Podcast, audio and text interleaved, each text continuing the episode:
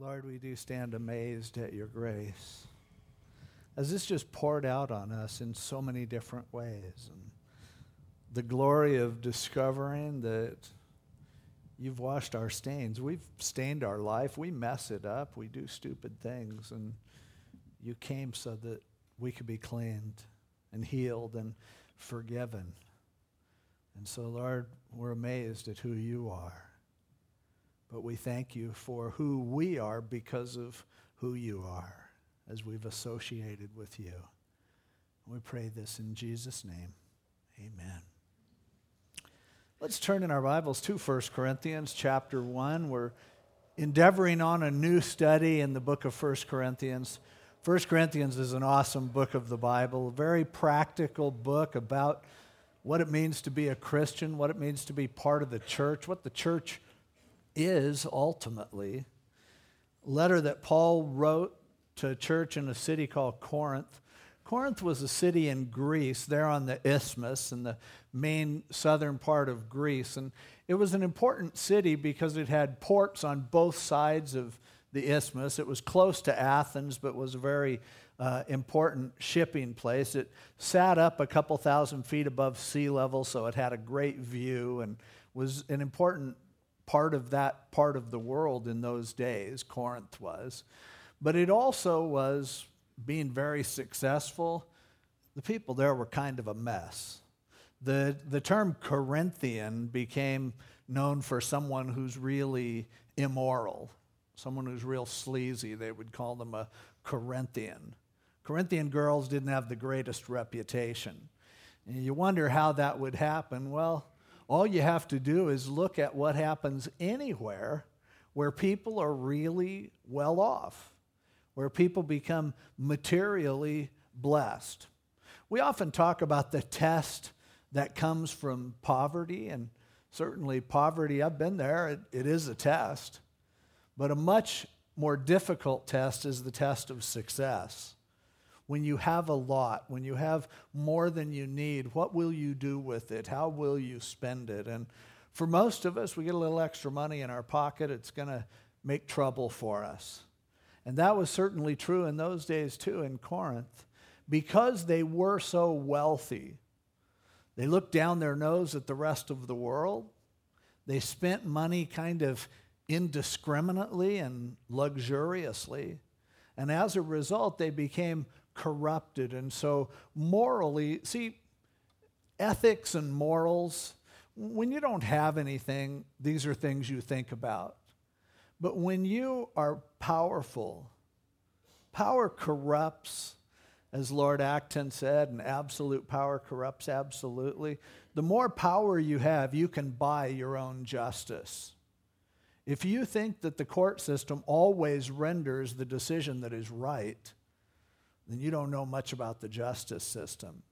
Because most of the time, you'll get the best justice that you can afford.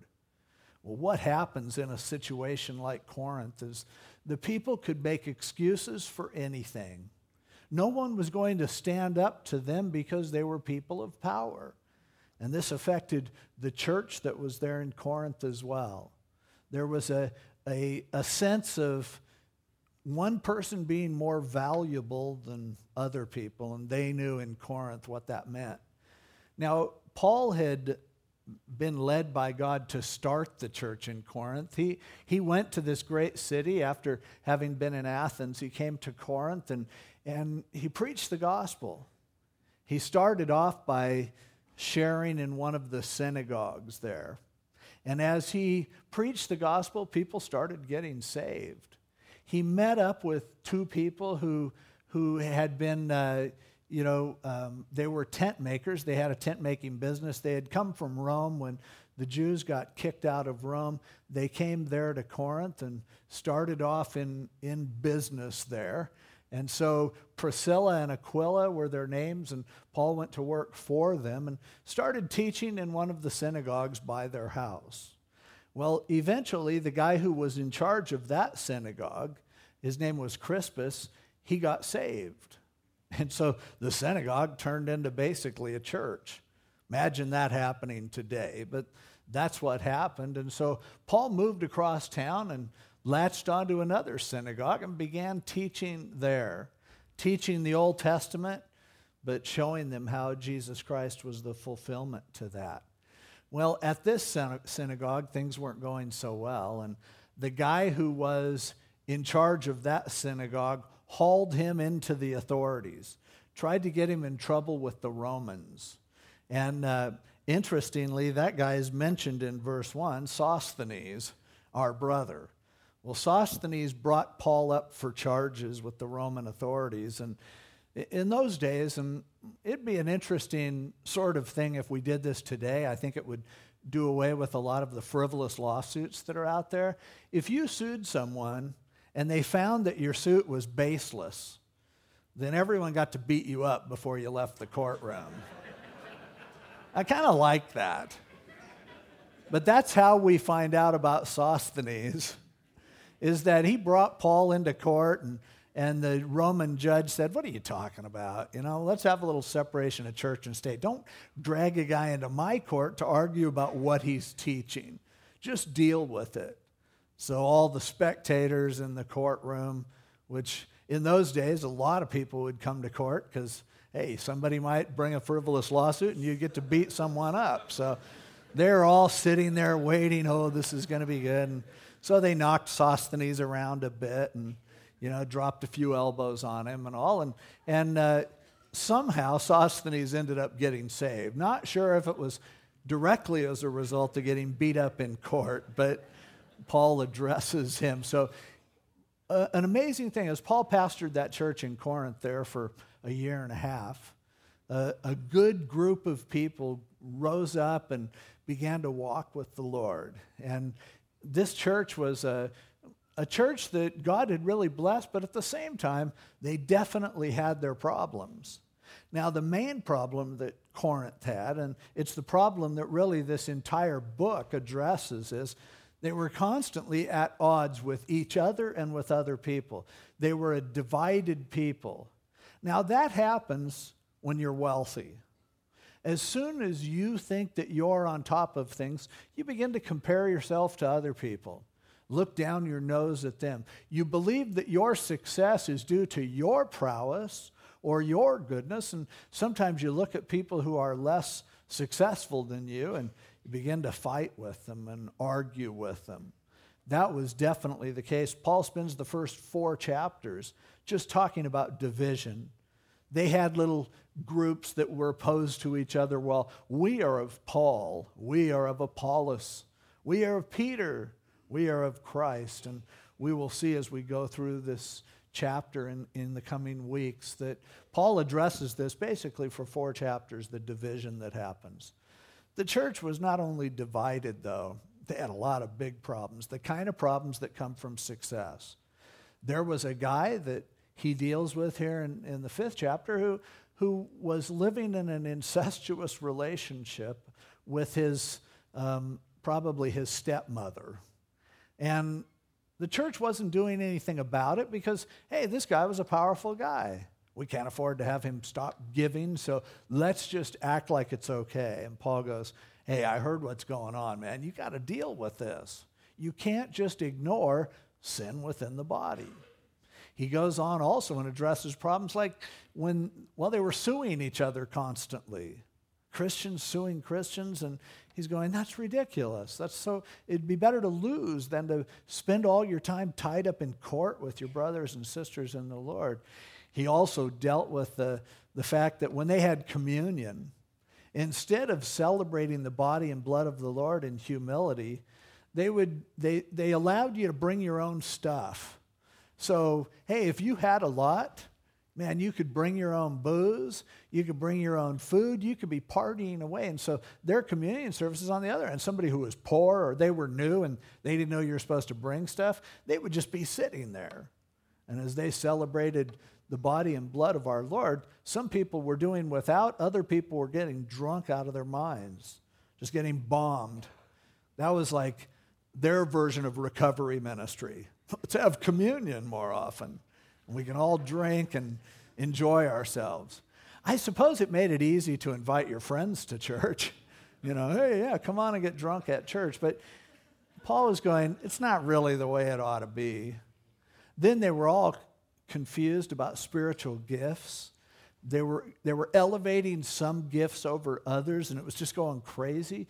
You'd walk in, and there people are just babbling in tongues really loud, and people are going, What is going on with this? And as they exercised the gifts, there was no love at all. And so Paul addresses those things. They were also confused about the resurrection of Jesus Christ and what kind of a body they were denying the resurrection. There was that influence. As well, they were the people were there were a lot of people there who were questioning whether Paul had any business being a real pastor. And so they were attacking and criticizing him as well. So here you have all of these problems that are going on, and Paul addresses them. But it's a good thing for us to look at it. Be careful. Don't just think, man, they were really bad, they were really messed up. Because as Paul addresses them, he reveals to them who they really are. And as he does that, that lays the groundwork for him to be able to put back together things that they had broken, relationships that they had broken. And it's an interesting way to approach it, but the truth is, whenever there is division, whenever there's fighting and quarreling, whenever there's sectarianism and, and you know, criticism of people who are different than we are, it almost always comes out of an insecurity in who we are. And so, in our study this morning, we will look at how Paul addresses these people, so rich in some ways, but so messed up in other ways. And what he does is he says, You guys have forgotten who you are. And I want to remind you of who you are. So, beginning with verse 1, 1 Corinthians chapter 1, he says, Paul, called to be an apostle of Jesus Christ through the will of God and Sosthenes, our brother. Paul knew what he was called to be. God had called him to be an apostle. An apostle is simply one who is sent. Now, there were people who said, Paul, you're not an apostle. An apostle had to be there with Jesus. And so he had that criticism, but he knew that it was God who called him.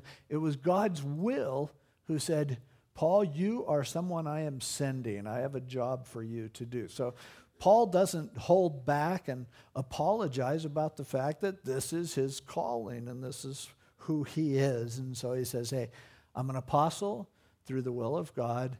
And Sosthenes, by the way, you guys remember Sosthenes? Remember when they beat him up? And, you know, now he's here with me. Look what's happened. To the church of God, verse 2, which is at Corinth the church of God, which is at Corinth. To be the church of God, it's the assembly of God's people. The word church just means those who are called together or those who assemble. He didn't just call them the church at Corinth. There were probably several groups there in Corinth, and they kind of, some of them didn't like other groups and things like that, but his address was he said, You know, you guys are at Corinth, but you're the church of God. God owns you. He is the one who has called you. You are the assembly of his people. It's so important that we have that perspective, that we don't go to Calvary Chapel Pacific Hills, that's our church, or this is Dave Rolfe's church, or it isn't at all. It's the church of God, and we're a part of the church of God. And we're not better than any other group or any other church. We're simply the church of God, and we happen to be here. We're not in Corinth or in a similar area, but we're right now where you're sitting is in Aliso Viejo. But the parking lot right over there is in Laguna Woods. The post office thinks that we're in Laguna Hills, All I know is we're the church of God, and that's what matters. We are His church. He has a right to tell us how to run His church. He wants to work through it, and we find our identity as we are members of the church of God, which is in Corinth. To those who are sanctified in Christ Jesus, called to be saints. Sanctified? Saints? Corinth? Again, the word Corinthian meant a dirtbag to people from the outside. They didn't say it to them because the people in Corinth were rich dirtbags, which is the worst kind to deal with, by the way. Many of you worked for rich Corinthian dirtbags. And, but Paul, you know, I would think Paul would tell them, you know what, you guys are no saints. And what you need is to be sanctified. Come on, you got immorality going on. You have greediness. You're offending each other all the time. You're drunk at communion for crying out loud. What you need to do is get sanctified. And that's what we would have a tendency to say. But Paul says, you guys are sanctified and you are saints. To our way of thinking, we usually talk about sanctification as being that process in which we become better people. We get saved and we call that justification. And now that we spend the rest of our life cleaning up our act, and we call that sanctification. And if we clean up our act enough, maybe we'll become like a saint. We'll become someone that other people elevate and lift up and say, Wow, aren't you holy?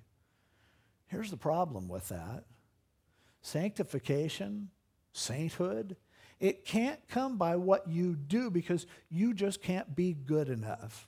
And as soon as you try to sanctify yourself, in fact, you can live a life of walking with God, and as soon as you settle in and go, man, I'm finally feeling sanctified. I'm finally seeing some progress. I, I think of who I used to be, and now I look who I am. I'm doing pretty good. There are some people who are about ready to elect me as a saint. As soon as you start thinking that way, what happens? Pride immediately sets in. You begin to distance yourself from all of those unsanctified heathens. And you fall into the greatest sin of all, the sin of pride. And once you do that, it's all over. Forget sanctification. Forget growing in the Lord. Now, there is a process by which God works in our lives and helps us to grow and draws us closer to Him. But if we are going to be sanctified and set apart, it has to be because of God's grace. It can't be by anything else. And He says if you've put your faith in Jesus Christ, you are sanctified and you're a saint. I'm Saint Dave.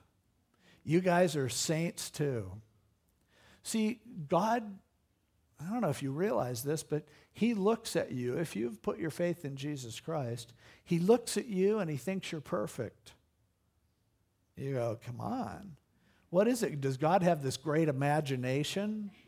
Or does he shrink his divine eyes enough and, and pinch them almost close so he can barely see an outline and then he imagines us as being good? No.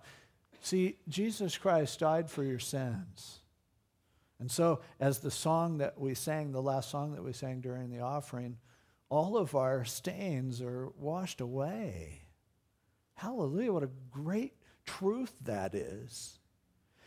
Until you realize that you're sanctified and a saint, you'll never be able to live like one. And you'll never be able to, long, uh, to get along with other people either. Because if you're looking at the outward manifestation of who you are and what you do, immediately you're going to be either discouraged or prideful, and you're going to compare yourself with others. And God would say, I want you to see yourself the way I see you. And if I say you're sanctified, you're sanctified. If I say you're a saint, you're a saint. Accept it. That is so important because we will never be able to get along with others until we are first secure in who we are, until we first know who we are in Jesus Christ. And then the obvious thing is first, I need to figure out that I'm a saint. But then, and in conjunction with that, I need to see you the way God sees you as well. And I'm not going to see you as a saint until I see me as a saint. But that's okay. Because if we've put our faith in Jesus Christ, both are true. And so Paul's reminding them, he's building them up in a security that says, if you really know who you are, division's going to fall away. Sin and failure and all of the junk that ruins your life, it'll go right down the drain if you could just see who you really are, see yourself as I see you. And so Paul says, you know, you're sanctified, you're called, to be saints. In the same way that God called me to be an apostle, I know that you are called. You've been chosen. You've been singled out by God to be a saint. But he goes on to say, with all who in every place call on the name of Jesus Christ our Lord, both theirs and ours. Now, it would be an interesting study, and Sometime you might want to meditate on this a little bit, but when you see that God has called you, that's always an interesting concept. The Bible teaches it clearly. God calls us, He chose us before the foundation of the world. But at the same time, we need to call on Him. There's a reciprocal relationship that happens, and Paul points it out here by using two forms of the same word. He says, You're called to be saints with everyone who in every place calls on the name of Jesus Christ our Lord, both theirs and ours. So he said, You're called because God called you, but you're also called because you call on Him. Now, I would love to solve that, that dilemma for you, but I can't. It's a good one to think about, though. Don't ignore either side of our responsibility or God's sovereignty. But he's saying, okay, you guys are saints. And but look at the inclusiveness of the statement that he makes. Called to be saints with all who in every place call on the name of Christ Jesus our Lord. He's their Lord and he's our Lord, is what he's saying. See, for us to really understand who we are, we need to understand what we are a part of, what the church of God in Jesus Christ really is. And it's way bigger than our church. It's not just, boy, God is doing great things here in this building.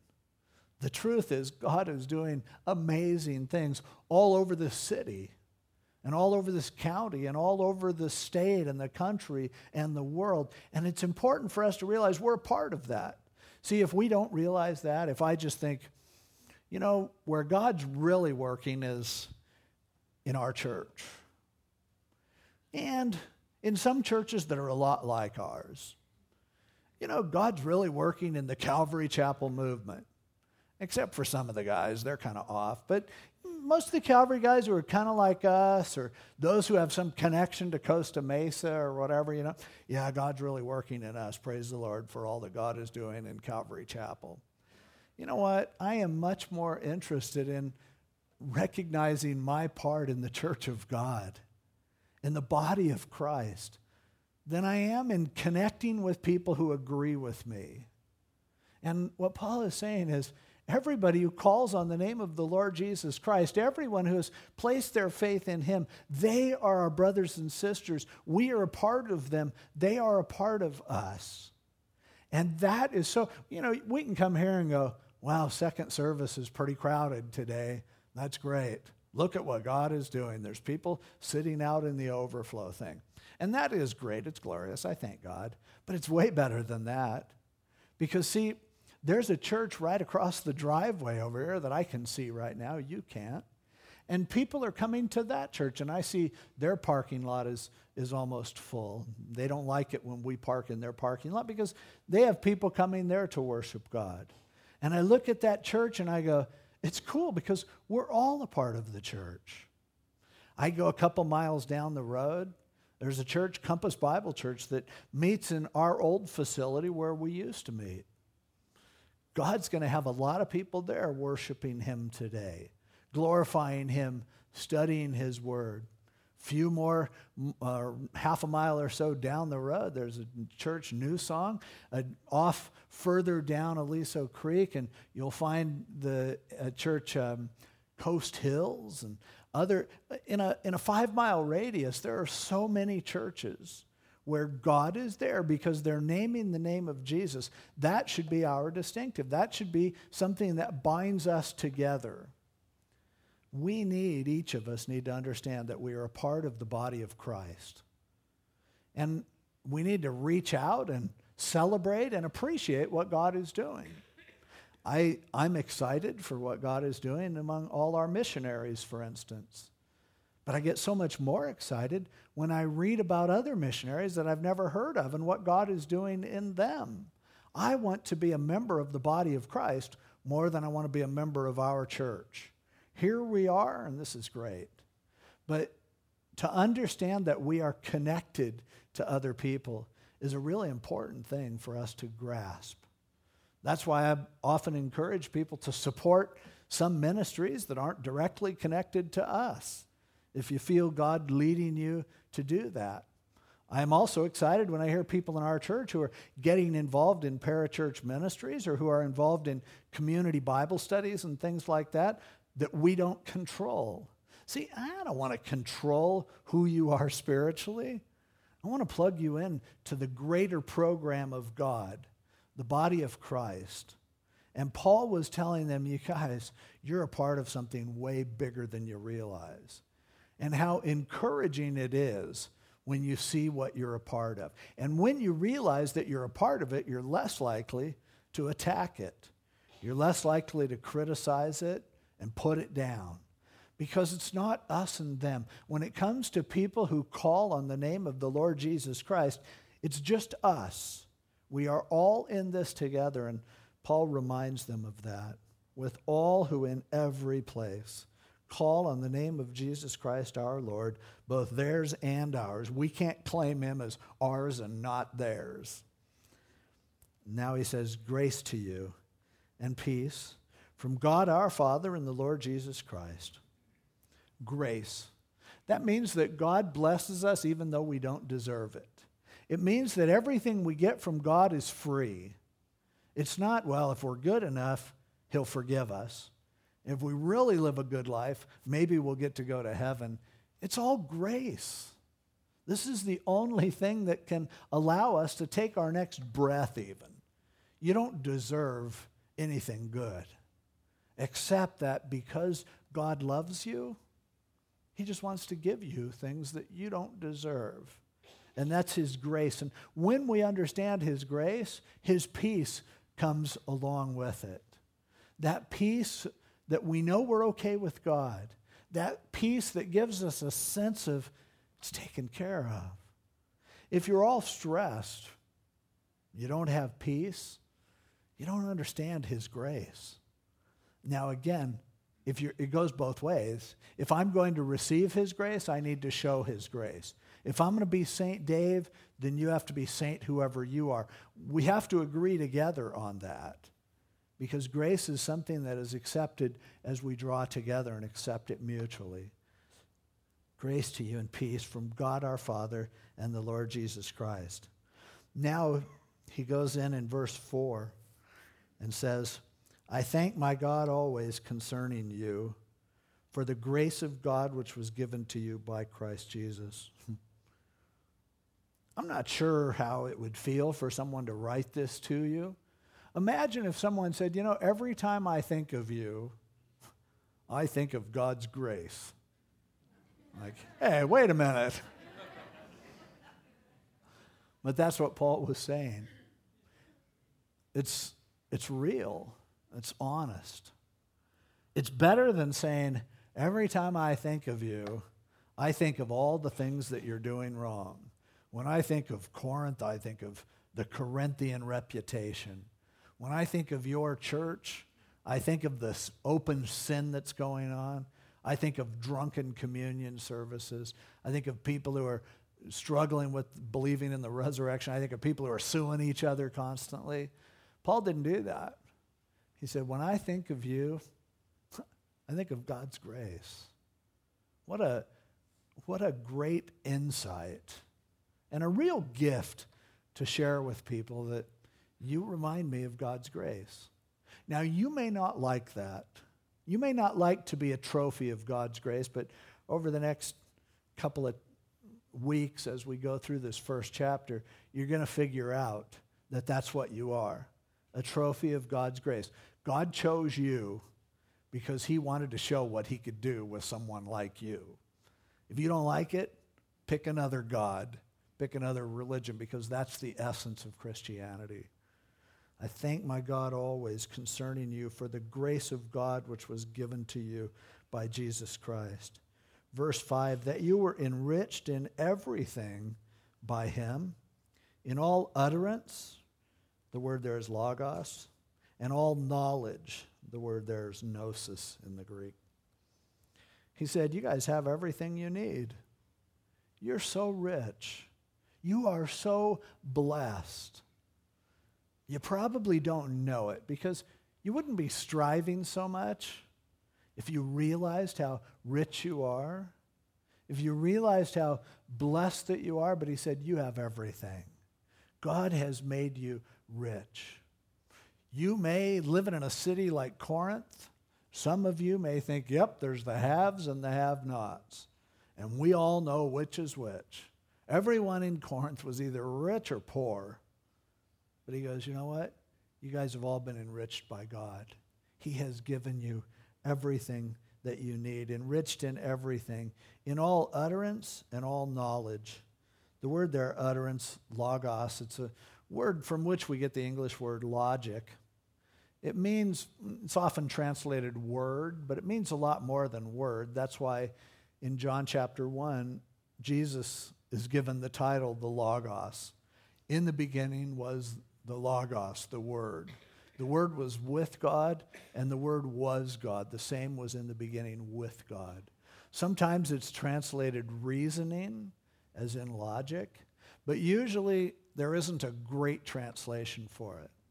But gnosis is something that just means data, things that you've learned. When you combine the two together, he's saying you have the information that you need and you have the ability to process that information in a way that turns into life, in a way that will allow you to benefit from all the blessings that are out there that come when people know how to live. And he goes, You're rich in that. You've been given the Logos, the Son of God. God in the flesh, the Logos, the Word, became flesh and dwelt among us. That's what you have and you are rich because of it. And that's why we can sing, Jesus, you're my everything. He's all you need. He is embodied in Him, is all of the capacities possible to f- help us to figure out how to live life, to be successful, to practically live in a way that life was designed to be lived. And He says, You've got all that. It's not something that you're lacking. Verse 6 even as the testimony of Christ was confirmed in you. He said, I've seen you change since you gave your life to Christ. You have a testimony. God, at one point, did some things through you, and it was undeniable. So that you come short in no gift, eagerly waiting for the revelation or the apocalypse of our Lord Jesus Christ